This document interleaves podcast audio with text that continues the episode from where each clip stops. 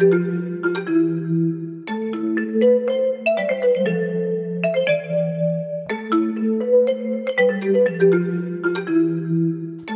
jó kívánok! Garamszegi László vagyok. Sok szeretettel üdvözlök mindenkit az Ökológiai Kutatóközpont nevében. Aki most van itt eh, először ezen a rendezvényen, eh, hagy mondjam el, hogy a Kertaköbön rendezvény sorozat, azt tavaly indítottuk el azzal a indítatással, hogy beszélgessünk közéleti témákról, egy kicsit a, a, a kutatók által felvetett koncepciók mentén, de mégis egy kicsit szélesebb látókörrel boncolgassunk izgalmas témákat különböző tudományterületekről meghívott vendégek segítségével. Minden egyes ilyen alkalomnak van egy, egy jól körülhatárolható témája. A mai napnak egy kicsit bizonytalanul állok itt, mert nagyon nehéz ezt körülni, hogy ma miről lesz beszélgetés, de ugyanakkor azt gondolom, ez pont ettől lesz ez nagyon izgalmas. De ha mégis egy közös gondolatot kéne felvázolnom, akkor én azt gondolom, hogy az ember és a természet kapcsolatáról fogunk beszélni. Ugye mi ökológusok vagyunk, ökoszisztémákkal foglalkozunk, gyakorlatilag ezek állati növényi társalások, együttélések, és próbáljuk megérteni ezeknek az ökoszisztémáknak a működését. De az ember ugye kapcsolatban él a természettel, mióta elindult a történelem, és sokkal többet tud az ember a természetről valószínűleg, mint az ökológusok. Tehát az ember és a természet kapcsolata sokkal előrébb nyúlik vissza, mint az ökológia tudománya, és próbálunk ezek mentén, a gyökerek mentén leásni, illetve a kollégáim, illetve beszélgető partnereik ezt fogják egy kicsit boncolgatni. Én azt hiszem, ez egy nagyon izgalmas, úgyhogy én nem is rabolom tovább az időt, átadom a szót, hajrá! Köszönjük szépen!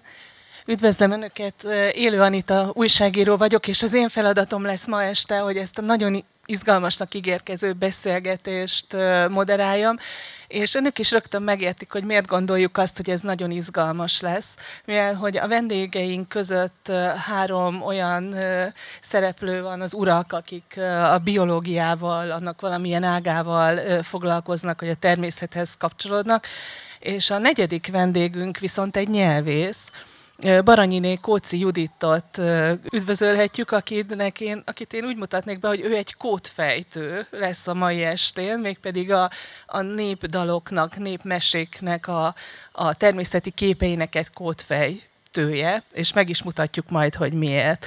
Aztán Nengyel Szabolcs zoológust is bemutatnám, akitre, ha valamilyen jelzőt kellene tennem, akkor azt mondanám, hogy, és bocsásson meg érte, hogy ő a mi gyepmesterünk a mai este, de egy nagyon sajátos értelemben ő ugyanis egy tájrestaurátor, tulajdonképpen lehet ezt mondani?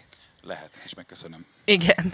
Azután Molnár Csaba biológus is közöttünk van, akit én azzal a jelzővel illetnék itt, hogy a mesei lélek ökológusa tulajdonképpen, és ebből a szempontból kérdezzük majd ma este, és kicsit házigazdánk Molnár Zsolt, aki etnoökológus, tehát neki nem is kell nagyon ilyen jelzőt kitalálnom, de ha mégis kitalálnám, akkor azt mondanám, hogy a, a pásztori kultúra Bartókja. Ah, bocsánat. Kicsit. kezdve ezt a megszorítást szeretném kérni. no, uh, akkor nézzük csak, hogy hogyan, hogyan kerülnek ide a vendégeink.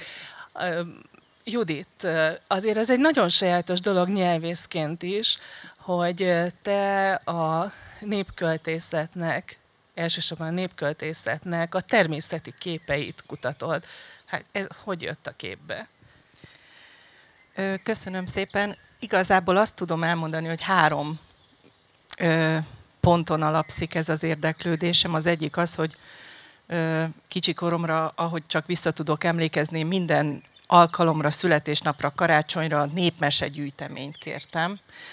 Nagyon szerettem ezeket, főleg amik tájnyelven íródtak. Tehát valahogy budapesti lányként mégis ez a világ nagyon közel állt hozzám. A második ilyen ö, alap a zene volt, zenetagozatos iskolába jártam, gordonkáztam hat éves koromtól, a konzervatóriumot is elvégeztem a gimnázium mellett, és nagyon sok népdalt megtanultam fejből, és szerettem is énekelni őket.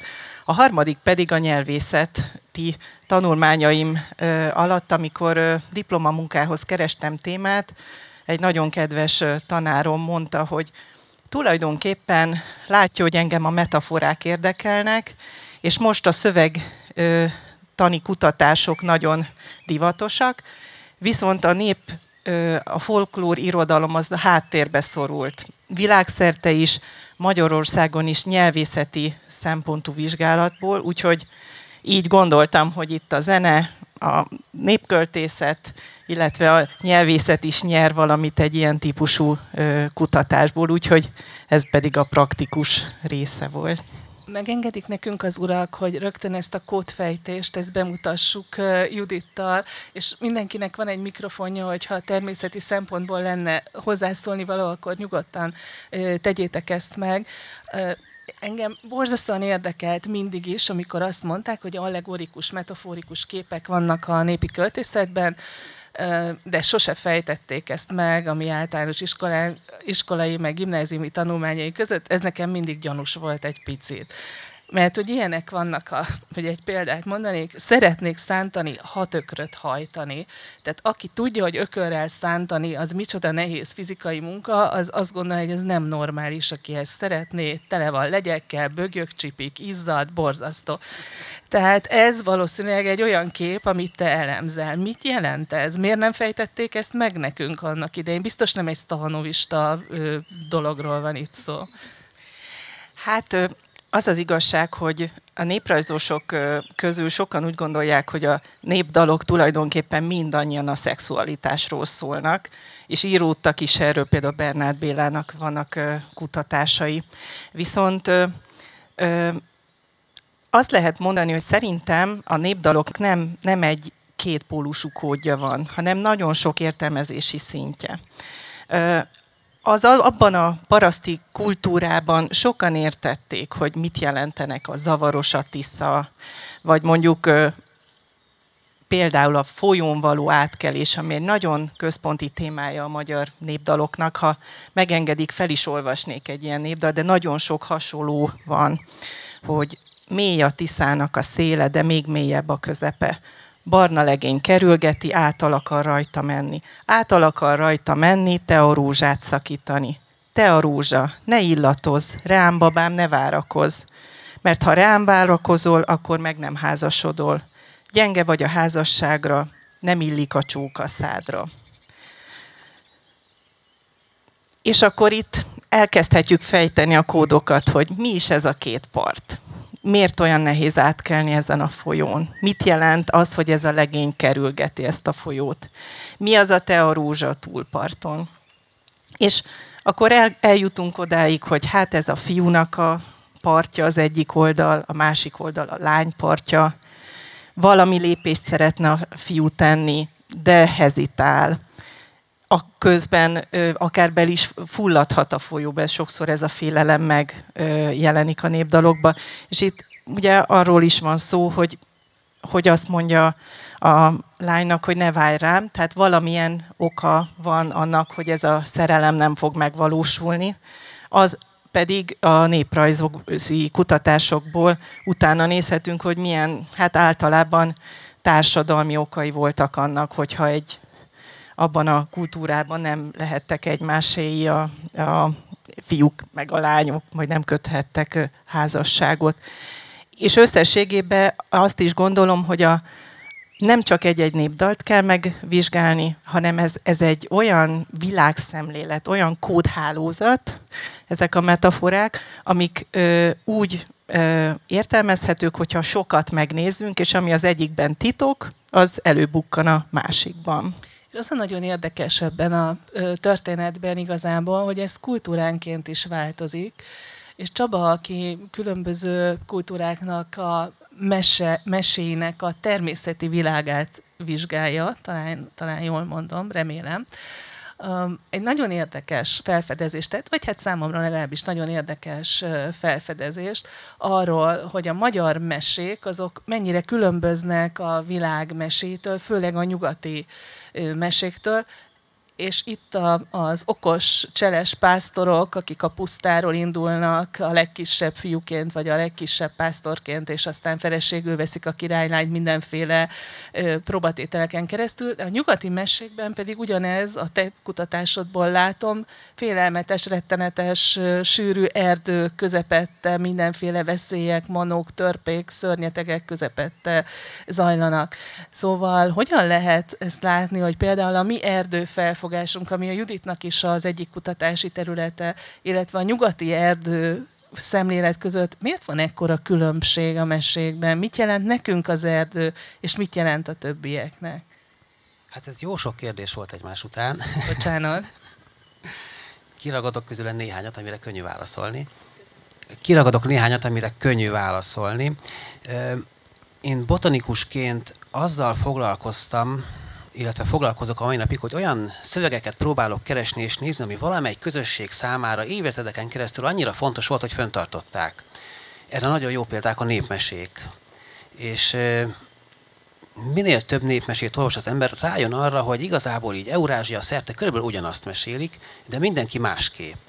És hogy miben másképp, abban már legyenek érdekességek.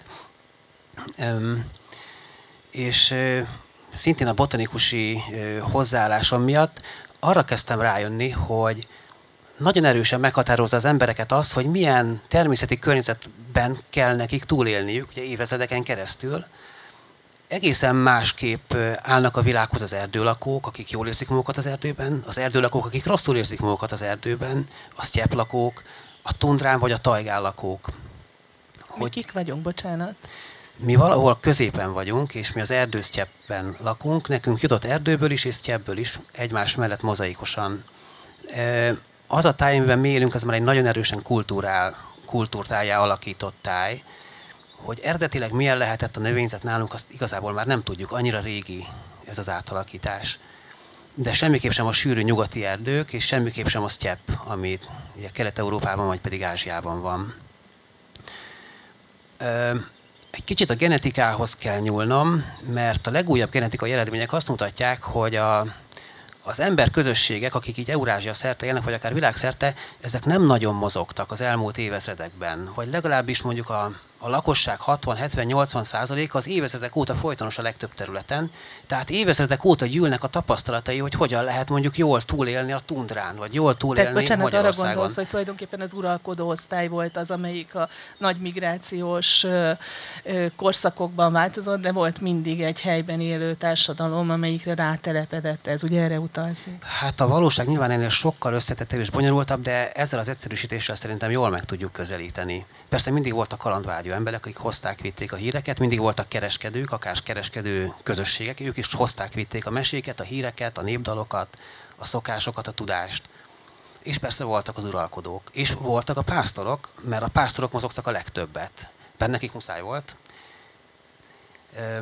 Visszakanyarodva, miután ezek az embercsoportok évezredeken keresztül ugyanott éltek és alkalmazkodtak a környezetükhöz, ha megnézzük, hogy mondjuk a jégkorszak után hogy nézett ki Európa, akkor azt látjuk, hogy keleten sztyeppék voltak, ezek nem volt helyegesedés, mert messze vagyunk az óceán, messze van a sztyepp az óceántól, tehát nincs csapadék. Hiába volt hideg, nincs csapadék, tehát nincs helyegesedés. A sztyepp az egy nagyon stabil dolog az elmúlt mondjuk százezer évben, vagy akár még tovább, ami az emberi léptékkel nézve sok. Nyugat-Európában viszont e, hát egy ilyen ligetes, inkább gyepes terület volt, és e, a jégkorszakot követő klímaváltozások során egy viszonylag rövid idő alatt, egy három-négy nemzedék alatt egy annyira markáns felmelegedés és csapadékban gazdag időszak következett, hogy felnőtt az erdő. Egy, egy tehát beléjük nőtt az erdő szinte az emberekbe, és ezt ők nagyon nem tudták tolerálni, mert az egész gazdálkodási rendszerük az ettől idegen volt, és hát tulajdonképpen a mai napig is az erdőt azt egy ellenségképnek tekintik Nyugat-Európában, mert nem lehet benne megfelelő módon élelmiszer termelni, hiszen ahhoz ki kell vágni, föl kell szántani, vagy akár ki kell vágni, hozni kell rá a legelő állatokat. És ezért egy olyan erdőképük alakult ki, ami egy ellenséget mutat. Hogyha belegondolunk abba, hogy mondjuk itt a hátul mögött van egy szép nagy fa, ez a fa egy igazi európai őserdőhöz képest kicsinek számít tehát ennél jóval nagyobb fák vannak. Olyan nagy fák, hogy elfér mögötte három, négy, öt ember. És lehet, hogy kiugrik elém és megtámad. Sose lehet tudni. A Nyugat-Európa mesék tele vannak ilyesmivel, hogy egyszer csak elugrik a, hára, a 12 rabló a fa mögül, és elra, elragadják a főhőst. Vagy, vagy hát szegény Piroskának el kell menni a nagymamájához, de át kell mennie egy erdőn, mert a nagymama ugyan nem biztos nem lakik messze, de mégis az erdő túloldalán lakik, és ott neki egyedül át kell mennie ezen az erdőn.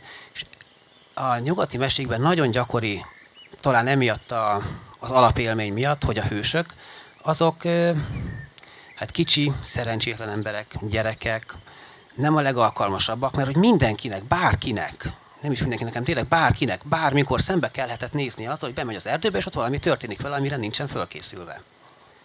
Ha azonban mondjuk elmegyünk keletre, és megnézzük a, a sztyeppét, ott ha jön az ellenség, hát az ott látszik, és még van egy fél óránk. Föl tudunk rá készülni. A, a sztyeppén lévő mesék hősei, azok nem véletlenül kerülnek be a kalandba, hanem, hanem ők tudják, hogy ők most elmennek és keresnek egy kihívást. Mondjuk el, kitalálja, hogy én eh, követtem az őseimet, és birodalmat fogok építeni. Genghis Khan így indul el, és aztán neki sikerül is. Persze nyilván van, akinek sikerül, van, akinek nem sikerül. A, a, a keleti mesékben sokkal általánosabb az, hogy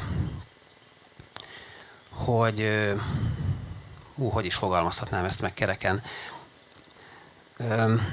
A keleti meséknek a célja az az, hogy valami fontos dolgot összeszedjenek, ami, amiből korábban kevés volt, állatot, pénzt, feleséget, hatalmat. A nyugati mesékben azonban nem ez a fő cél, bár idő nyilván annak is örülnek, hogy összeszednek valamit, de, de nagyon-nagyon sok mesében a mesék lehet, hogy döntő részében inkább az a cél, hogy végre hazamenjenek. Hogy véget érjen az az egész. Mondok erre is egy jó példát, mondjuk Jancsi és Uliska, amikor végre kinyírják a boszorkányt, akkor nem, nem maradnak ott a házban, pedig ez egy jó fölépített ház. Vagy És nem mézes viszik, kalácsból van. Mézes kalácsból van, és ott hagyják. És hazamennek. És boldogok. Pedig volna lehetőségük. Nos, tehát látjuk, hogy az erdő az valami miatt egy teljesen más felfogás, más tükröz, mást jelent a, a nyugati mesékben, mint amit, mint amit nálunk vagy tőlünk keletre mesélnek, és itt a két úr tulajdonképpen ennek a szakértője igazából, és megütötte nekem a fülemet az, ami engem nagyon meglepett, hogy néprajzi tanulmányaimban úgy emlékszem, hogy nekünk azt tanították finnugor néprajzból, hogy itt egy sötét erdő volt a Kárpát-medencében, és Csaba pedig azt mondta, hogy nem, ez már nagyon régóta kultúr, kultúrtáj. Szóval, hogy micsoda itt a, a Kárpát-medence, és egyébként meg miért érdekel bennünket, hogy mi volt itt négyezer évvel ezelőtt, hogyha mi csak, nem tudom én, ezer valahány száz éve vagyunk, vagyunk itt. Sokat kérdezek megint, de kérnem szépen a válaszokat. Köszönöm szépen. Igen, ez egy nagyon jó kérdés. Hát szerintem minden embert érdekel a múlt, hogy mit, mi történt a múltban, mi volt a múltban. És különösen, hogyha ilyen beszélgetésen vagyunk, mint most, hogy a kultúra oldaláról közelítjük, illetve hát az ökológia oldaláról közelítjük a múltbéli történéseket, akkor ez nagyon renget, rengeteg érdekes gondolatot vet fel. Hát a legújabb kutatások szerint egyébként ugye a Kárpát-medencében, ahogy a Csaba is mondta, erdős uralkodhatott, amikor a, amikor a honfoglalás történt, de már jóval előtte egy nyílt táj volt, hiszen a Kárpát-medence terület, ezt viszonylag kevesen tudják, de a Európának az, az, az a területe, ahol szinte az elsők között jelent meg a mezőgazdaság. Ugye, hogyha arra gondolunk, hogy a, a görögök idején a Szicíliában termelték a gabonát, a rómaiak idején ugye Kartágó volt a legnagyobb gabona ellátója a birodalomnak, stb. Arra is van egy csomó bizonyíték, hogy a magyar alföld területe már a idő előtt 4000-5000 évvel ezelőtt művelt terület volt. Négy, ötezer évvel Így van, ezelőtt? így van. Tehát gyakorlatilag, ahogy a Krisztus előtt. Tehát ez 6000 évvel ezelőttről beszél. Krisztus előtt. Igen. Tehát ez azért érdekes, mert ugye a, a, ahol a mezőgazdasági termelés megjelent ugye a termékeny félhold területén, onnan ugye a mai Törökország területén, Balkánfélszigeten keresztül, Balkánfélszigeten nem sok termékeny terület található, egyes folyóvölgyeket leszámítva, de ilyen nagy kiterjedésben ugye a Dunatisza köze az, vagy egyáltalán a Dunatisza alföldje az, ami, ami alkalmas te- mezőgazdasági művelésre és ezzel párhuzamosan nagyon érdekes eredmények láttak napvilágot a közelmúltban, amikor kutatók összevetették azt, hogy nagytestű emlős fajok mikor pusztultak ki a Kárpát-medence területéről. És ez az eredmény, ezek a kutatások azt mutatták, hogy ők minden archeológiai, illetve paleoökológiai eredményt össze, összevetettek, múzeumi leleteket, feltárásokat, stb. És azt, azt tapasztalták, azt találták, amikor összeadták, hogy a Kárpát-medencéből a, a, az, a bronzkor óta, tulajdonképpen olyan 4-5 ezer év óta, ha 11 ö, nagytestű emlős faj tűnt el. De ez 11, miért fontos nekünk? 11, jött az ember? Igen, igen, 11 emlős fajból 8, olyan 4000 és 4500 között, Krisztus előtt 4000-4500 között tűnt el. Tehát egy nagyon érdek, érdekes cezúra található ott ebben az időszakban, olyan 4200 körül, amikor, amikor az emlősfajok hirtelen eltűntek. Ez arra utal, hogy akkor volt egyfajta mezőgazdaság által lehetővé tett népességrobbanás, aminek keretében aztán tulajdonképpen levadázták ezeket. De milyen fajokról beszélünk? Hát oroszlánról például. Tehát akkor volt a Kárpát-medencében oroszlán, leopárd, pocoknyulak voltak, bobak mormoták voltak, stb. Egy csomó olyan faj, ami a gyepi nyílt ökoszisztémákhoz. És ez nem mese, hölgyeim és uraim, egy tudós ül, ez most nem mese. ül itt velünk szemben, és az orosz, a magyar oroszláról beszél, vagy nem magyar, hanem nem tudom Kárpát-medence. Kárpát-medence. És gondoljunk bele, hogy ez csak 6000 éve volt. Tehát ez emberöltőben ugyan sok, de földtörténeti viszonylatban, földtörténeti referenciában nem, nem, nem túl sok idő. A lényeg az, hogy ez az egész nyílt táj, tehát gyakorlatilag ezek az állatok azért lehettek itt, ugye, mert hogy voltak gyepek, voltak az erdők között olyan pusztaságok, amiknek, amik, amik ennek, ezeknek az állatoknak élőhelyet biztosítottak. Úgyhogy nagyon érdekes az abba belegondolni, hogy, hogy milyen ökológiai rendszer lehetett itt. Gyakorlatilag a kelet-afrikai szavannáknak egy, egy lebutított idézőjelben változata lehetett itt, abban az időben, amikor, amikor a mezőgazdasági termelés bejött a Kárpát-medencébe. És ez a mezőgazdasági termelés, ez földművelés, vagy pedig állattartás? Mind a kettő. Alapvetően földművelés, illetve állattartás pontosan. Tehát főleg a, nyilván a nagyobb pusztaságokat állattenyésztésre használták, ló, szarvasmarha, juh, kecske, de a, de a, a települések környékén persze nyilván földművelés. Zsolthoz fordulok, mert az ő kutatási területe ugye az a tudás, az az ökológiai tudás, amit a pásztorok megőriztek a mai napig, és hát ugye ott van a népi kultúr, kultúrában is. És ez egy nagyon izgalmas dolgot ilyen ez, hogy itt beszéltünk arról, hogy hol van kelet és nyugat szempontjából a határ, de hogy például a pásztoroknál én úgy emlékszem egy közös élményünkből, hogy ott egy nagyon izgalmas dolog történik, hogy a keleti pásztorok és a mi pásztoraink azok másképp tekintenek arra a természeti környezetbe, amit ők ezek szerint most már évezredek óta gondoznak a maguk sajátos módján, és ez a természethez való szemléletben nyilat, nyilvánul meg. Igen, most már sokat beszéltünk arról, hogy a, az ember mit tett a táj, tájban, mit alakított át, milyen népdalokat vagy meséket fogalmazott meg róla, de ugye nagyon érdekes az a kérdés, hogy milyen világnézete volt annak az embernek, aki ezeket megalkotta. És ugye mi benne élünk a saját magyar, közép-európai, európai kultúránkba, és sokszor észre se veszük, hogy ettől mennyire más kultúrák is léteznek a, a világon. Ugye mi kelet, kelet fele indultunk el kutatni azt, hogy az ottani pásztorok azok, azok mennyire másképp élik meg a tájat, és például Mongóliában beszélgettünk pásztorokkal, és ott kiderült, hogy amikor azt kérdezzük tőlük, hogy mit ad nekik a természet, akkor azt mondják, hogy megtanít harmóniában élni minket a természettel. Aztán amit ad nekünk még a természet, hogy meggyógyítja azokat a sebeket, amiket mi esetleg okozunk a természetnek. És akkor ezen elkezdtünk gondolkodni, és kiderült, hogy ha megfordítjuk a kérdést, hogy na jó, oké, ezt kaptad a természettől, de mit adsz te a természetnek? Erre azt mondja, hogy arrébb megyek. Tehát, hogy neki szemben azokkal a kultúrákkal, amiről a Szabolcs is beszélt, hogy, hogy megérkeztek, letelepültek, szántóművelést végeztek, és ott kellett megélniük, ahol a szántó kialakítása beletették az energiát. A mongolok inkább úgy gondolkodnak, hogy legeltetünk egy területet, majd hogyha már úgy gondoljuk ez elég, vagy már jön a következő éjszak, akkor arrébb megyek.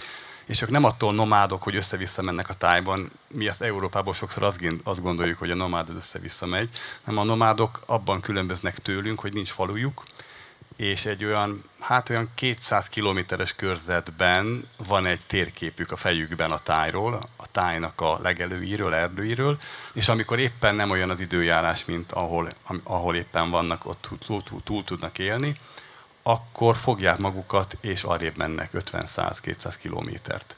És hagyják a természetet, hogy meggyógyítsa azt a helyet. Szemben a nagyon izgalmas jelenség vagy, egyszerre süt a nap, kánikula van, és, és valami potyog, a, potyog az égből, de ezt el tudjuk még viselni, ugye? Az ördög veri a feleségét, azt mondták mindig az, a szüleim. Az még Igen. Igen. Na és akkor ezzel szemben a, a, a, a közép-európai vagy európai pásztor, ő pedig úgymond kezeli azt a legelőt, amit kapott, amit, amit, amit birtokol, vagy amit használ, és megpróbálja úgy használni, hogy következő években is jó állapotú legelő legyen. De hogyan lehet egy legelőt uh, ilyen módon kezelni? Ott van egy állat, oda megy, lelegeli, arrébb megy, nem? Igen, ugye a pásztor az legeltet, nem legelni hagy. Tehát ő mondja meg, hogy mikor merre menjen a jószág, és hol álljon meg, és ott, ott mennyi időt töltsön, és körülbelül milyen növényeket tegyen meg, és attól függően, hogy reggel, délbe vagy este adja neki ezt a növényt, attól függően másképp fogja enni. Tehát kezeli a területet, és ugye ez a kész szóból származik, angolul is azt mondjuk, hogy management, manager, ami a latin manus szóból, szintén kész szóból származik. Tehát az európai ember megpróbálja kézben tartani a tájat, és ha szükséges, akkor trágyázza a legelőt, vagy a szántóját, mindenképpen bele akar avatkozni a tájban, és akarja alakítani a tájat olyanná, hogy neki több élelmiszert adjon. A mongol meg arrébb megy. Volt egy ilyen közös élményünk, amikor eh, riportot eh, írtunk, vagy írtam én, igen, de a segítségeddel, és ott a Sáfián László pásztor eh, ugyan erre a kérdésre azt mondta, hogy hogy odébb hajtom, kiszaratom tulajdonképpen, bocsánat, tehát hogy a felmagzott növényt, azt amelyiket hasznosnak gondol, azt magzott állapotában legelteti le. Jól és fordít... másnap délben ott állatja meg a, állítja meg delelésre a nyájat, ahol szeretné, hogy azok a növények megjelenjenek. Igen. Így gondozza a tájat. Na, ilyet, mondjuk egy mongol, meg amikor ott van a téli álláson a tényleg nagy kupac trágya, és megkérdezzük tőlük, hogy a trágya jót tesz-e a legelőnek, mondják, hogy igen, attól jobban nő a, a, a legelő, és akkor kérdezzük, akkor miért nem szórjátok szét a trágyát? És akkor nem érti a kérdést. Tehát a kérdést nem érti, és a, a jurta az meg kuncog a kérdésünkön, hogy most én szórjam szét a ganét. Az a természetnek a dolga, hogy tegye a dolgát, én arrébb megyek. Térjünk vissza egy kicsit a mesék szóhasználatához, mert azt hiszem, hogy ehhez lenne megint egy, tudnánk egy olyan kört, amivel különböző tudásokat tudnánk össze, összerakni. És ennek a, a, a meséknek az alapkifejezése az az, hogy kerek erdő. A, a te, nyugati mesédnek meg a sűrű fekete rengeteg, meg ilyenek vannak, de a magyar mesében kerek erdő van. Judit, miért kerek az erdő? Ez nagyon érdekes kérdés, és itt hadd mondjam el azt, hogy mi a különbség mondjuk a néprajzi és a nyelvészeti vizsgálat között. Én nyelvészként például fogok egy nagyon nagy korpusz, tehát egy nagy népdal gyűjteményt, és megnézem, hogy hány népdalban szerepel az erdő szó, milyen jelzővel szerepel az erdő. És számomra ebből kialakul az, és, és ugye milyen kontextusban, és ebből kialakul az, hogy milyen világképe volt a parasztembernek a, az erdővel kapcsolatban. És valóban nálunk a kerek jelző az a leggyakoribb, ami egyébként tájszólásban is például erdőt jelent, vagy számos tájszólásban, de összességében azt jelenti, hogy körül járható, és ugye ez azt mutatja, hogy nálunk nem félelmetes az erdő. Tehát vannak népdalaink természetesen, hogy a betyárok bújdosnak az erdőben, vagy egy menedék az erdő. De összességében én azt látom, hogy az erdő nálunk egy olyan zárt tér. Tehát nálunk nem a félelmetessége a próbatétel jellege fontos ezekben a lírai népdarokban, hanem az, hogy ez valamit körülhatárol, nagyon sokszor például egy lányt, egy fészekrakást. Ha olvassam föl, például szerintem a következő népdal nagyon szép, erdő, erdő, sűrű erdő, jaj, de nehéz bejárni, de nehéz a kislány szívét szerelemre kicsalni. Rejtve annak a szerelme, mint az erdő virága, a szerelmes legény szíve óhajtozhat utána. És ez, ez a népdal, számos más népdalt, amiben az erdő valamiféle akadály ö, mellé téve, azt jelzi, hogy ez az erdő, ez a külső tér lehet egyben egy belső tér, a női lélek. Hogy ezt csak a férfiak tudják elmondani, hogy valóban milyen nehéz ezt a virágot kicsapni esetenként. De itt főleg a palaszt, paraszti kultúrában, ahol Igen. a szexualitás Igen. az tiltott dolog a Igen. házasságon kívül. Igen, és pontosan én úgy látom, hogy ez a, ez a kerekerdő, ez egy ilyen félig domestikált természet, ami kívül esik a falu határán az erkölcsi határokon, de nem a nagy ö, vad ö, rengeteg, és itt lehet olyan dolgokat is tenni valóban, amik az erkölcsi normáknak nem felelnek meg. De például nagyon szép az az egyedi népdalcsoportunk, a párosítók, amit bizonyára ismernek, hogy van egy ilyen tematikus csoportunk, ami arról szól, hogy egy fiút, meg egy lányt, egy legényt, meg egy lányt összekötnek. És mondjuk a következő népdalban láthatjuk azt, hogy az erdő tulajdonképpen egy jövőt, egy jövő teret ö, ö, jelöl hogy ame- amoda le van egy erdő, jaj, de nagyon messze van, közepibe, közepibe két rozmaringbokor van. Egyik hajlik a vállamra, másik a babáméra, így hát kedves kisangyalom, tiéd leszek valaha. Ez egy nagyon jól ismert népdal. Itt tulajdonképpen ez az erdő, ez a jövő vágyott teret jeleníti meg. Tehát szerintem ez egy, ez egy olyan zárt hely, ahol olyan dolgok történnek meg, amik általában amik nincsenek, amire vágyunk, amit, amit szeretnénk, és ami jelen állapotban nem elfogadható a, a nagyon szigorú, a szabályozott paraszti kultúrában. Mindenből, amit eddig hallottunk, azért az nagyon, nagyon érdekes, hogy, hogy tényleg egy ilyen domestikált tájról beszélhetünk, azt hiszem, és ez még azon is visszajön ugye az erdőkről, hogy nem félelmetes, kezelhető, nagyságú körbejárató, amiről itt beszéltünk, de megütötte ezt a fülem, hogy rozmaringom. Hát ez egy termesztett növény. Nem? Vagy, vagy ahogy, ahogy egyébként rózsám, hát az is a vagy miket, miket szoktak még a népköltészetben mondani, ezek mind kerti növények, nem? A, szóval hol, hol vannak itt a buzavirágok, meg a török átkok, meg a nem tudom, hogy micsodák a népköltészetünkben. Tényleg olyan régóta él már a, a, a élünk már egy ilyen mesterséges tájban, hogy a népköltészetben is ezek az elemek költöznek át? Vagy mióta itt vagyunk, azóta, azóta már ez, ez van jelen, a rozmaring? Én specifikusan a rozmaringot nem nagyon tudom értelmezni, de a, ennyit szeretnék ez az erdő, erdő témához hozzárakni, hogy ugye a magyar népmesékben, népdalokban az sosincs benne, hogy bementem egy szép nagy pusztára, vagy szép nagy gyepre, kisétáltam. Mindig az van, hogy megyek, és elérek egy erdőt, vagy elérek egy folyót. Ez a kettő van. Tehát gyakorlatilag ez azt jelenti indirekt módon, ugye, hogy egy nyílt tájban indulok el. Tehát gyakorlatilag a táj alapvetően, alapértelmezésben egy nyílt táj, szántóföldek, gyepek, stb. van, ahol van akár fasor, stb., de, de mindig elérek valami erdőhöz, valami folyóhoz, és ott történnek az érdekes dolgok. Tehát számomra ez azt jelenti tulajdonképpen, hogy, hogy a gyepa volt az alapstruktúra, amiben léteztek az emberek, vagy a nyílt táj, amiben léteztek. De a, a kerti virágok pedig, pedig, amik a népmeségben, népdalokban vannak virágok, ugye ők pedig általában a kerti virágokról szólnak, nem a vadvirágokról. A vadvirágok kint vannak a mezőn, a réten, és azokról viszonylag kevesebb van. De a kertiekről, hát ez nyilván azt, azt mutatja, hogy a legtöbb analógiát, metaforát, stb. azt onnan tudták hozni. Az, az volt az, amit szerintem mindenki értette, hogy, hogy te vagy az én rózsám, te vagy az én stb. Úgyhogy ez szerintem azért lehet, hogy, hogy sokkal közvetlenebbül kötődik az emberek közös ismeretanyagához, mint, a, mint akár bármelyik vadvirág.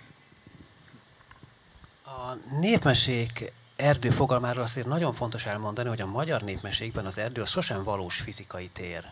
hanem az, az egy lelki állapot, amikor a mesehős szembesül a problémával, és még nem tudja, hogy hogyan fogja megoldani. Ezért bekerül egy sűrű, sötét erdőbe, ahol olyan sötét van, hogy még a, szomszéd, még a fát se tudja látni, csak kezével tapogat, és valahol az erdőben jön rá a megoldásta, vagy találkozik a segítővel, aki majd aztán rávezeti őt erre. A virágok kapcsán pedig tényleg nagyon érdekes, nyelvészetileg is mondja egy nem nyelvész, hogy, hogy van a virágszavunk, és ettől megkülönböztetjük ebből levezetve a vadvirágot. Tehát a virág, ami a kertben van, ami nagy, ami szép, színes, nagy szírma van, az, a, az az alapja a fogalomnak, a vadvirág pedig egy ettől leszármaztatott dolog. Kevésbé fontos, kevésbé része az életünknek. Judit bólogat. Igen, örömmel hallgatom kognitív nyelvészként ezt, mert valóban a kategorizáció, tehát azt, hogy mire van szavunk, az nagyon sokat elárul a világszemléletünkről. Tehát például Zsoltal beszéltük, hogy mondjuk pünkösdi rózsa, ez szerint az is rózsa, meg ez is rózsa, tehát hogy ezek a szavak azt mondják, hogy a magyar világszemléletben ez két azonos kategóriába tartozó ö, növény. Még az erdőhöz egyébként, ha lehet, annyit hozzátennék, hogy a, az is nagyon érdekes, amikor a népdalainkat összehasonlítjuk más népek népdalaival. Ez azért nem könnyű, mert itt dicsekednék, hogy azért a magyar folklór gyűjtés, én azt gondolom, hogy világszínvonalú, és az egyik legrégibb hagyományal rendelkezik. Tehát 19. századtól Erdély János munkásságától kezdve gyűjtik először kevésbé szisztematikusan, majd szisztematikusan. Ugye abban az időben úgy gondolták, hogy ezek olyan kis, hát buta, butaságok. Tehát nem irodalmi jellegű szövegek, úgyhogy felesleges ezeket ö, gyűjteni. És hát most arra, hogy ö, talán a világon már sok helyen eljutottak oda, hogy mégis érdemes, most már lassan nincs mit, sajnos. Viszont ö, például közeli kapcsolatban vagyok két olyan kiváló doktorandával, az egyikük orosz anyanyelvű és orosz népdalokat kutat, a másik pedig udmurt népdalokat, ugye az udmurt nyelv, egy finugor nyelv, permisíkságon élnek. És az erdő kapcsán mind a ketten vizsgálták, hogy mit jelentenek a népdalaikban az erdő. Például az oroszban borzasztó ó, igen, ott mindig sötét erdő van. Ott a sötét szó a leggyakoribb jelző, ott tradi- tragédiák sorozata van, helytelen döntéseket tesznek, tiltott szerelem, halál, bizonytalan jövő, ilyesmit jelent az erdő. Az Udmurt népdalokban fekete az állandósult jelzője az erdőnek, ami ugyan, amiről beszéltetek, talán ezt jelzi nehézséget, magányt, bizonytalanságot jel, jelent ott is, tehát ilyen homályosságot. Szóval összességében ez a mi félig domestikált erdőnk valóban egészen más, mint, mint a tőlünk keletre lévő népdalokban.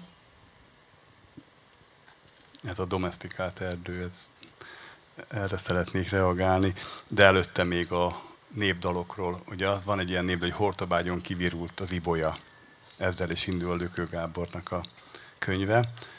De amikor hortobágyi pásztorokat kérdezek arról, hogy az ibolya hol él, hol szeret nőni, hát az virág.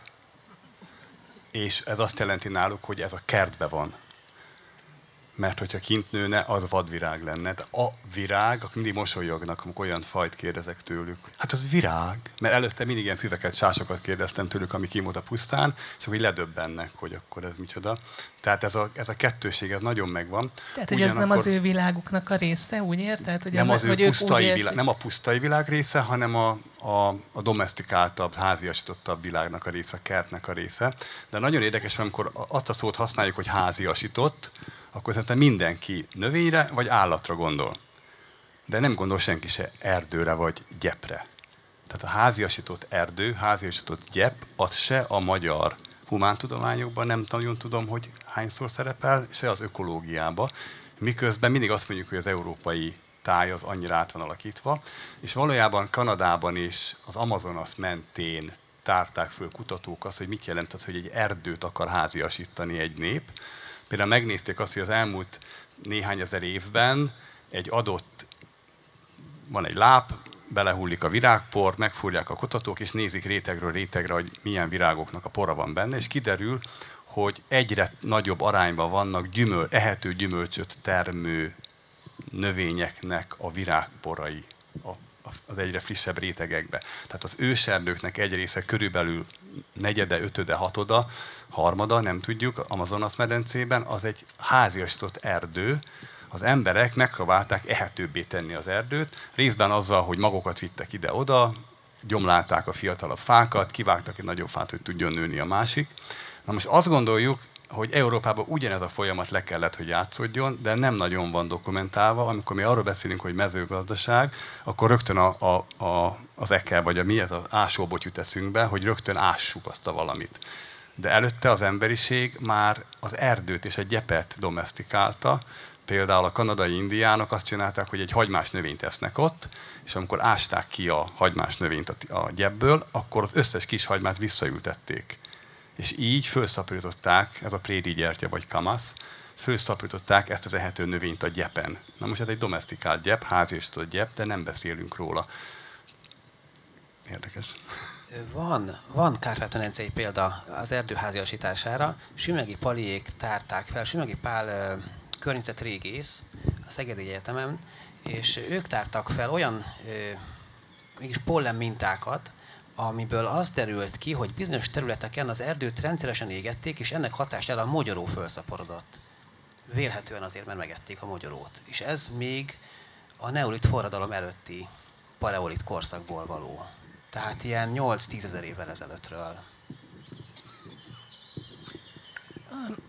Az, azon tűnödöm itt, hogy átírjátok a fejemben azt, amit én gondoltam, de hát nem értek nyilván ez, ezekhez a zöld dolgokhoz, de az ember azt hitte eddig, vagy én azt gondoltam, hogy van az a dolog, amit mi a kertjeinknek, a lakott területnek gondolunk, meg van az, amit direkt módon megművelünk. Manapság ugye úgy, hogy elindulunk a Balatontól, és Kaposvárig van egy tábla, vagy egy napraforgó tábla, vagy valami ilyesmi de hogy most az derül ki, hogy amiről eddig azt gondoltuk, hogy az olyan vadon abban az értelemben, hogy ott nő mindenféle semmi, amit én nem tudnék megnevezni, de ti persze mindegyikről tudjátok, hogy az sem egy vadon valójában, hanem az is egy kultúrtáj, hogyha jól értem azt, amit eddig, eddig elmondott, elmondtatok, és hogy Szabolcs, te tulajdonképpen azzal foglalkozol, hogy ezt a gyepet, ezt a bocsánatot kérek, ezt a semmit, ezt a vadonszerű dolgot visszavadít szántóföldekből, ugye? És itt valami nagyon-nagyon nagyméretű program történik 800 hektár, jól emlékszem azt a számot, tehát ez egy világbajnok érték, amit, amit vissza Igen. Európa, Európa, Európa bajnok. bajnok. Az is nagyon szép.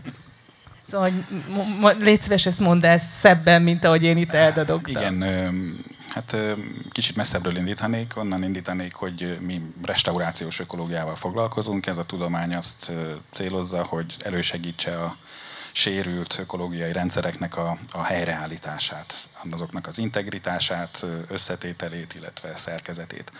A, az elmúlt években rendkívül sok figyelmet kapott a nemzetközi biodiverzitás védelmi és környezetvédelmi szakpolitikákban az, hogy a restaurációt egy kicsit jobban előtérbe kell helyezni és ennek keretében többféle Bocsánat, nagy... próbálom lefordítani, hát ha vannak Igen. nem tudós vendégeink is, hogyha jól értem, akkor arról beszélsz, hogy vannak ezek a monokultúrák, amit mondtam, hogy repce meg napraforgó kaposvárig, Igen, és igen. ehhez képest a természeti világ az, az olyan, hogy egy helyen nagyon sokféle faj. Igen, tehát például élve. ugye, hogyha Magyarország vagy Kárpát-medence területére gondolunk, akkor az egyik legnagyobb mértékben károsodott élőhely típus Magyarországon a löszpusztagyepek. A löszpusztagyepek azok általában jó minőségű talajokon, magasabban fekvő árvizek által kevésbé befolyásolt helyeken alakultak ki, és ezeket fogták leghamarabb művelésbe ugye a, a mezőgazdasági termelés megjelenésével, és ez azt eredményezte, hogy napjainkra jóval kevesebb, mint egy százaléka maradt meg ezeknek az élőhely típusoknak. A közelmúltban történt felismerések révén viszont ráirány, ráirányult a figyelem ezekre a veszélyeztetett élőhelyekre, és mi pont azon dolgozunk, hogy ezeket valamennyi, valamilyen mértékben vissza tudjuk állítani, helyreállítani. Úgyhogy mi 2004 és 2009 Nem ezeket között... helyreállítani. Nem jó az, hogyha napra forgók, meg repcék vannak ugye, mindenhol? Még jobb, még messzebbről indítanám akkor, tehát igazából a, a korunk egyik legjelentősebb környezeti problémája a biológiai sokféleség fogyatkozása. És ennek az egyik legfőbb oka az élőhelyek elvesztése. Tehát, hogy mindent felszántunk, művelésbe vonunk, kiírtunk, felégetünk, ki, kivágunk, stb És ennek a felismerésnek ugye az egyik legjobb, hogy ez, ezt elméletben ugye lehet ellensúlyozni azzal, hogyha élőhelyeket próbálunk visszaállítani. Tehát gyakorlatilag a élőhelyvesztés folyamatát, egyre gyorsuló folyamatát talán meg tudjuk állítani legalábbis helyi szinten, a, a valamikor ott létezett élőhelyeknek a helyreállításával. Na most mi most pontosan ilyen szántóterületeken végeztünk gyeprekonstrukciót, illetve gyepek helyreállítását, amelyben két ilyen veszélyeztetett élőhelytípust céloztunk, egyrészt a löszpuszta gyepeket, másrészt pedig szikes pusztákat és mocsarakat. Úgyhogy a, a, a program, amire utaltál, az pontosan erről szólt. 2004 és 2009 között majdnem 800 hektáron sikerült ilyen gyepeket létesítenünk a Hortobágyi Nemzeti Parkban. És ez tényleg Európában egy egyedülálló léptékű dolog. Észak-Amerikában vannak ilyen, ott olyan több ezer hektáros, vagy akár több százezer hektáros visszaállítási programok is vannak, vagy Ausztráliában is vannak hasonló nagymértékűek, de Európában, ugye mivel ez egy kultúrtáj, nagyon régóta emberek lakják, nagyon régóta fel van osztva a gazdálkodási egységekre, itt nagyon ritkán nyílik arra lehetőség, hogy, hogy ekkora léptékben tudjunk visszaállítani élőhelyeket.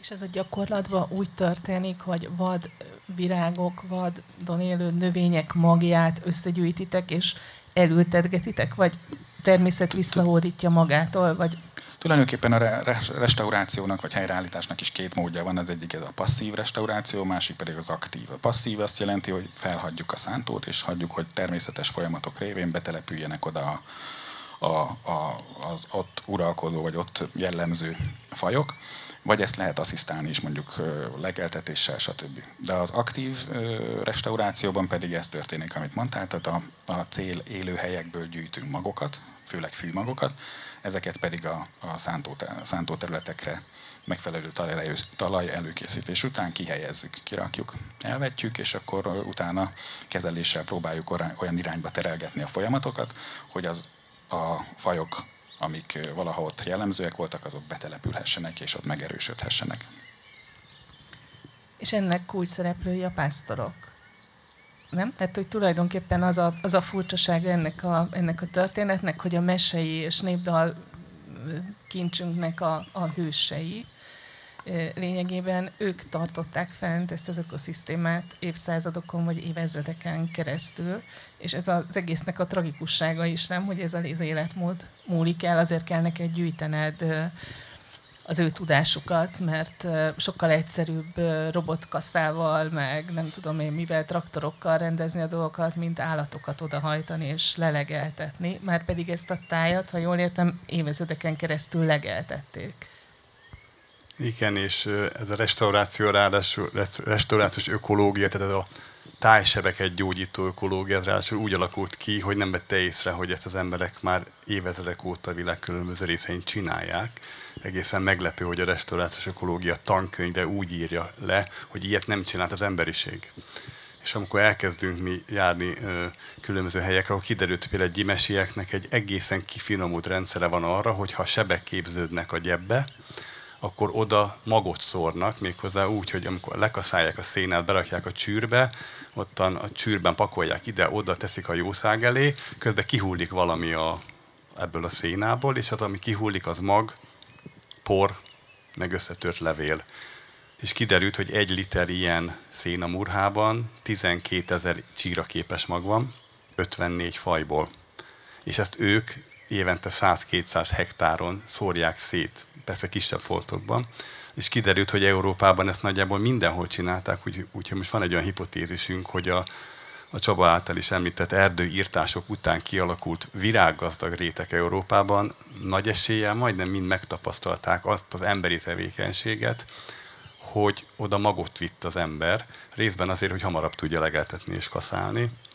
És a hortobágyi pásztorok is, is figyelnek arra, hogy hosszú távon fönnmaradjon az az erőforrás, ami, amit ők legeltetnek, bár nem a biodiverzitást védik, de ahogy például a Sáfi példája is előhozta, egy tönkretett gyepet ő is restaurál, és amikor megkérdeztem tőle, hogy honnan tudod, hogy ezt így kell csinálni, mondta, hogy hát a apámtól tanultam. Na most az apja, amikor ezt csinálta, akkor még nem volt restaurációs ökológia. Egyébként, hogy viszont ami történt, múlt héten kaptam egy, egy levelet Amerikából, amiben megjelent a restaurációs ökológia legújabb hírlevele, ami csak a hagyományos ökológiai tudásról szól, hogy Afrikától, Ázsián át Európáig, Kanadáig hogyan restaurálnak a benszülött emberekkel, helyi emberekkel együtt, az ő tudásukat is, és a tudományos tudást is hasznosítva, úgyhogy ilyen gyorsan változik a világ. Még egy parancsolj. Ja igen, ez egy, csak annyit szerettem volna hozzátenni, hogy ez egy nagyon ö, forradalmi időket élünk a tudományban ennek, ennek ö, révén, hiszen a, a hagyományos ökológiai tudást most fed, kezdjük felfedezni ugye Zsolt és munkacsoportjának és több hasonló kutatócsoportnak a munkája eredményeképpen. És ez a kettő együtt, tehát a tudományos, természettudományos megközelítés és a hagyományos ökológiai tudás össze, összerakása az, ami, ami nagyon hatékony lehet és eredményre vezethet, hiszen meg kell tanulnunk egymástól, hogy, hogy hogyan működtek a dolgok régen ahhoz, hogy tudjuk valamennyire befolyásolni őket.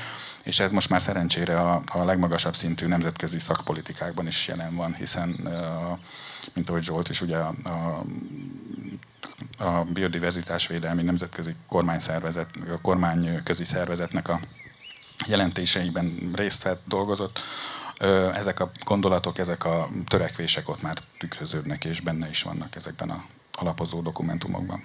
Sőt, sőt, amikor megnyitunk egy ilyen szeánszt, akkor nagyon gyakran népdalt énekel az elnök, vagy valamelyik részvevő, legyen ez Maori vagy Havai, tehát hogy a, a tudományos konferenciák előadásai tudnak úgy kezdődni, hogy megmutatjuk azt a kultúrát, amiből aztán egy, egy ökológusi vagy egy, vagy egy társadalomtudósabb előadás van. Tehát a népdal megjelenik tudományos konferencián, ami nekem elsőre ilyen, hú, ügyet lehet. Igen, de az, az is nagyon furcsa ám, hogy ezeken a tudományos konferenciákon, ezeken ott vannak a pásztorok, és a pásztorok szerzőtársaitok, amikor tudományos közleményeket hoztok létre, ami hát nagyon meg, meglepő, mert egyébként iskolázottságban az egyik akadémiai doktor, a másiknak meg lehet, hogy nyolc osztálya sincsen, de mégiscsak közös tudósai valaminek, közös tudással rendelkeznek. Néhány percünk még maradt, és ezt szeretném, ha egy kicsit beszélgetnénk Judit másik fontos témájáról, a folyóról. Sokat nem tudunk már, de azért ez egy, azért ez egy nagyon, nagyon fontos része a, a a népköltészetnek ugye az egyik kedve, kedv mindenki ismeri, a leghíresebb talán tavaszi szélvizet árazt. Légy szíves, kódold nekünk, hogy mit is jelent ez azon kívül, amit majd az urak elmondanak. Mit, mit jelent, hogy vizet árazt? Hát ott kezdeném, hogy a folyók talán a természeti elemek közül, amiket vizsgáltam a különböző szöveggyűjteményekben, a leggyakoribb motivumunk. Tehát ez a leggyakoribb természeti elem. A tavaszi szél, ugye nagyon érdekes, hogy mi nekünk tavaszi meg őszi szelünk van, és a tavaszi szél az horizontálisan mozog, az vizet áraszt, az érzelmeket generál, mert az áradó folyó bizony a folyó, az az érzelmet jelenti a magyar népdalokban. Hozzáteszem, más népek dalaiban is gyakran, mivel az érzelmekhez kapcsolják, valószínűleg mivel folyik, változik, dinamikája van, árad, meg tud fagyni, zavarossá tud válni. Tehát valahogy azt látják, hogy annyira hasonló egy, egy érzelmi állapot változásához. Tehát a tavaszi áradó folyó, tavasszal a szerelem, ugye a néphagyományban is az eljegyzések, aztán az esküvők időszaka volt. Az őszi szél az meg mindig rosszat hoz, az pedig vertikális, felülről fúj az őszi szél. Érdekes. A, a folyónál nálunk, nekem például az nagyon érdekes volt, hogy gyakorlatilag ezekben a korpuszokban a Tisza sokkal-sokkal gyakrabban fordul elő, mint a Duna. És hogyha megnézzük a Kárpát-medencét, azért hát a Duna is elég hosszú folyó, és miért mindig a Tisza szerepel? Nálunk a leggyakoribb az, hogy zavaros, hogy szőke, ami szintén azzal a zavaros áradó állapotban lévő folyónak a színével kapcsolatos. Ugye a Tiszának ilyen, ti jobban tudjátok, löszös talaja van az elfolyó folyó, aztán nagyon érdekes, hogy nálunk úgy tűnik, hogy a magyar embernek nehéz visszafogni az érzelmeit, mert azt mondja, hogy úgy nyugszik a szívem a gyászba, mint a maros az árkába, de még az is, ha kifárad, a mezőkre ki-ki árad. Tehát amikor elfelejtjük, vagy elfáradunk kontrollálni az érzelmeinket, akkor árad ki a folyó. De nagyon sokszor a szerelem múlását jelzi ez, hogy lefelé foly, mit tudom én, lefelé folyik a tisza, nem folyik az többé vissza, rajtam van a babám csókja, ha sajnálja, vegye vissza. Tehát, hogy nagyon sokszor egy ilyen elmúló időt is jelent a, a folyó. És mint említettem, vannak ilyen sémáink, ilyen képi sémák, hogy átkelés a folyón, vagy például a lóitatás a folyóban, ami... Az meg... is szintén? Hát az is, az, az igen, az, az biztos, hogy igen, mert például letörött a kutam gémje, hunitatok már estvére. Kínjes az én lovam szája, nem szokott a más kutyára, nem szokott a más kutyára, belehajtom a tiszába, a tiszának közepibe, onnan a másik szílire. Hát, hogy ez nagyon, igen. Míg emellett mondjuk, akkor összehasonlítanám az említett másik két népnek a népdalaival, Például az, az Udmurt népdalokban nagyon sokszor a folyó, a folyó fölötti világ és az alvilág közötti csatornát jelképezi, illetve náluk léteznek a káma, a szent folyó, és a folyó általában negatív érzelmet, szenvedést, szorongást jelent. Vagy náluk gyakori az örvény motivum, ami furcsa, hogy nálunk nincsen, legfeljebb ez a zavaros folyó, pedig örvénylik a Duna is, meg a Tisza is. Az orosz népdalokban pedig nagyon sokszor mérget, például egy gyilkos letisztítja a kezét egy gyilkosság után, a mérget a kezéről, tehát nagyon sokszor a megtisztulást jelenti, a hullám a folyóba például a háború közelettét, vagy például gyakran a, a tiszta emberek elpusztítása olyan képekben jelenik meg, hogy valami folyóparti állatot, például vadmadarat, vagy valamilyen bockot levadásznak. Tehát én azt gondolom, hogy az, hogy ennyi, a folyónak ennyire központi szerepe van a, a népdalban, népdalainkban, annak az is az ok, hogy egy, itt a Kárpát-medencében egy nagyon sűrű vízhálózat található.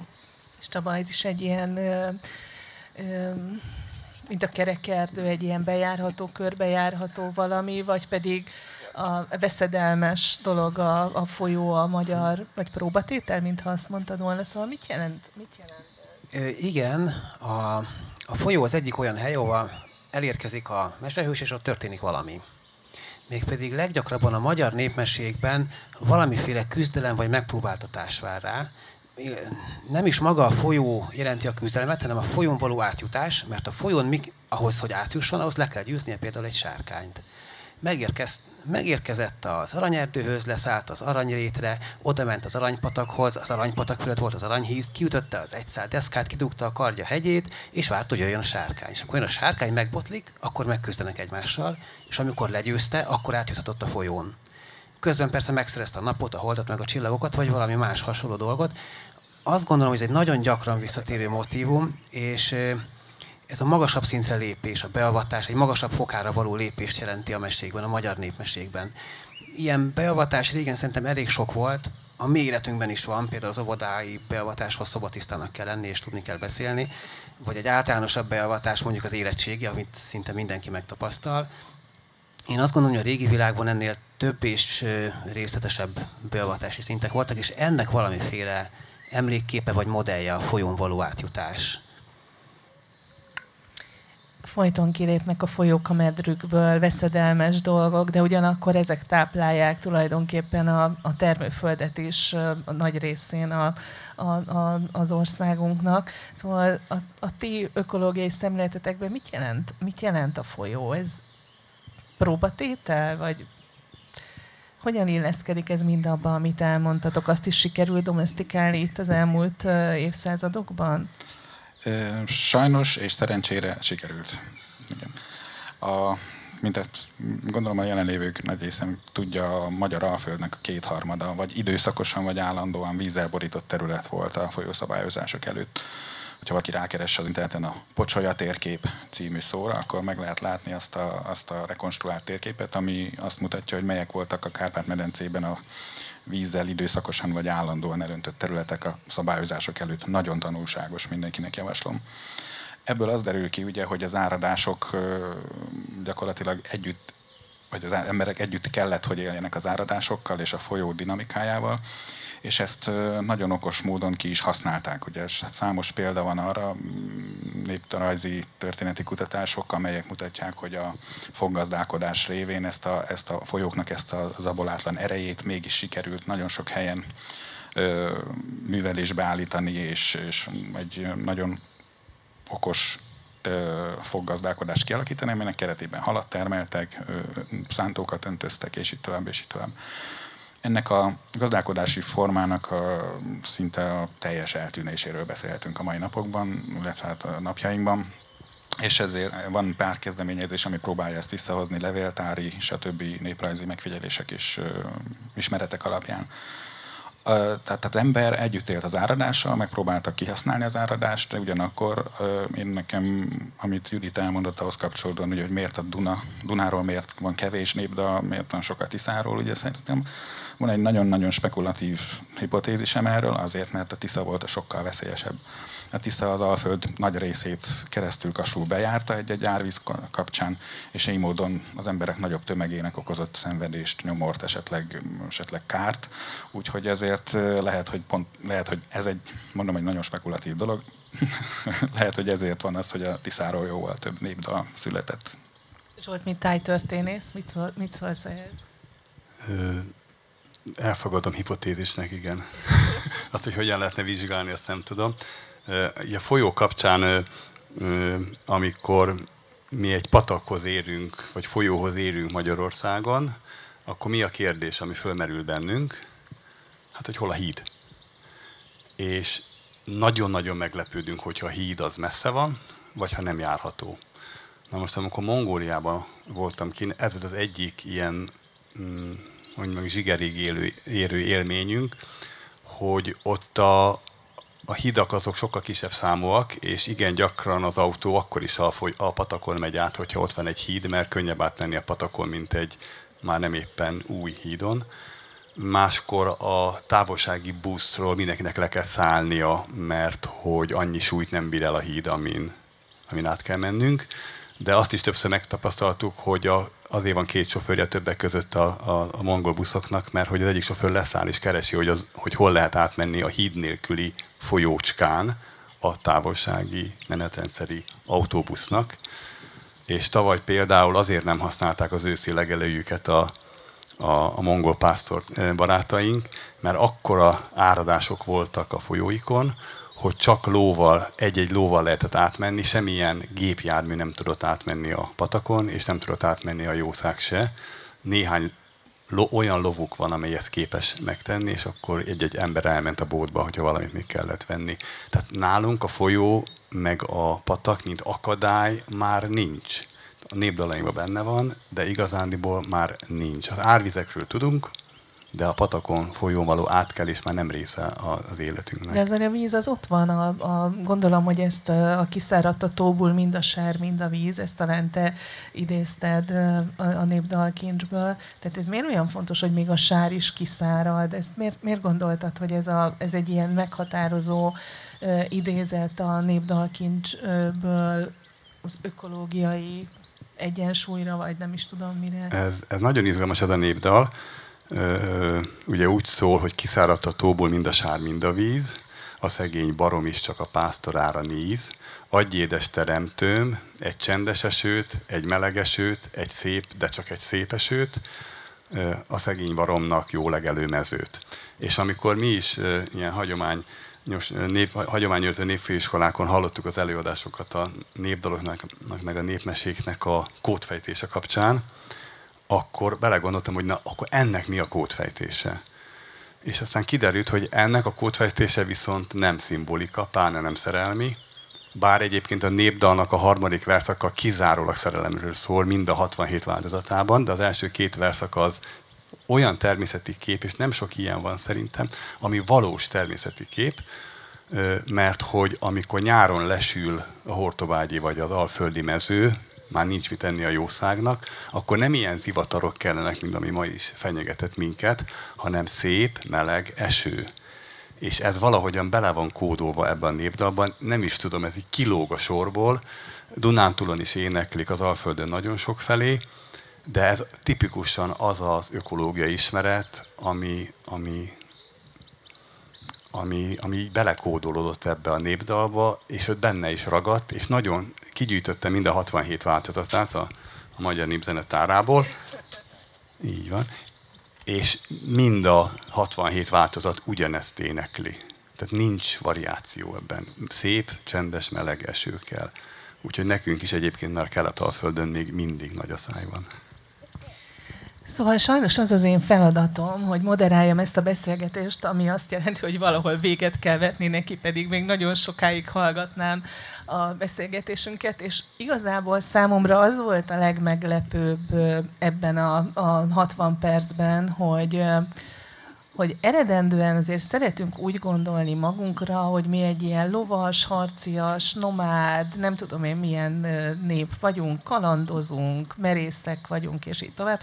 És az, amit elmondtak itt a hölgy és az urak nekünk, abból egy teljesen más kép bontakozott ki arról, hogy a népdalainkból, népmesénkből milyen magyarság, vagy milyen néplélek lelket látunk. És Csabának van egy nagyon érdekes kísérlete, amikor a, az egyik mesében, és ezzel a gondolattal most jól ellopom tőled, fejez, fejezném be, amikor a, Jancsi és Juliskát átírja a nép lelkek alapján, hogy hogyan mesélik, vagy mesélnék el a Jancsi és Juliskát a különböző népek. Ott azt mondod, hogy a keletiek azokban biztos nem lenne egyáltalán Juliska, hanem ott ikerpár lenne, megküzdenének, szétgyilkolnák, nem tudom, hogy mit csinálnának. Ugye az eredeti mis- mesében megsütik, hazamennek, menekülnek ki az erdőből, és mi mit csinálnánk, ha ha ez egy magyar mese lenne, mi történne a mézes kalács házikóval?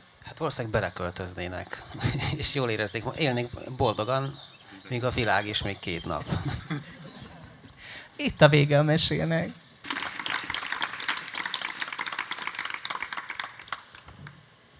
Köszönjük szépen, a program folytatódni fog, és itt maradnak velünk az előadóink is, és lehet még kicsit meséltetni őket a saját izgalmas szempontjuk.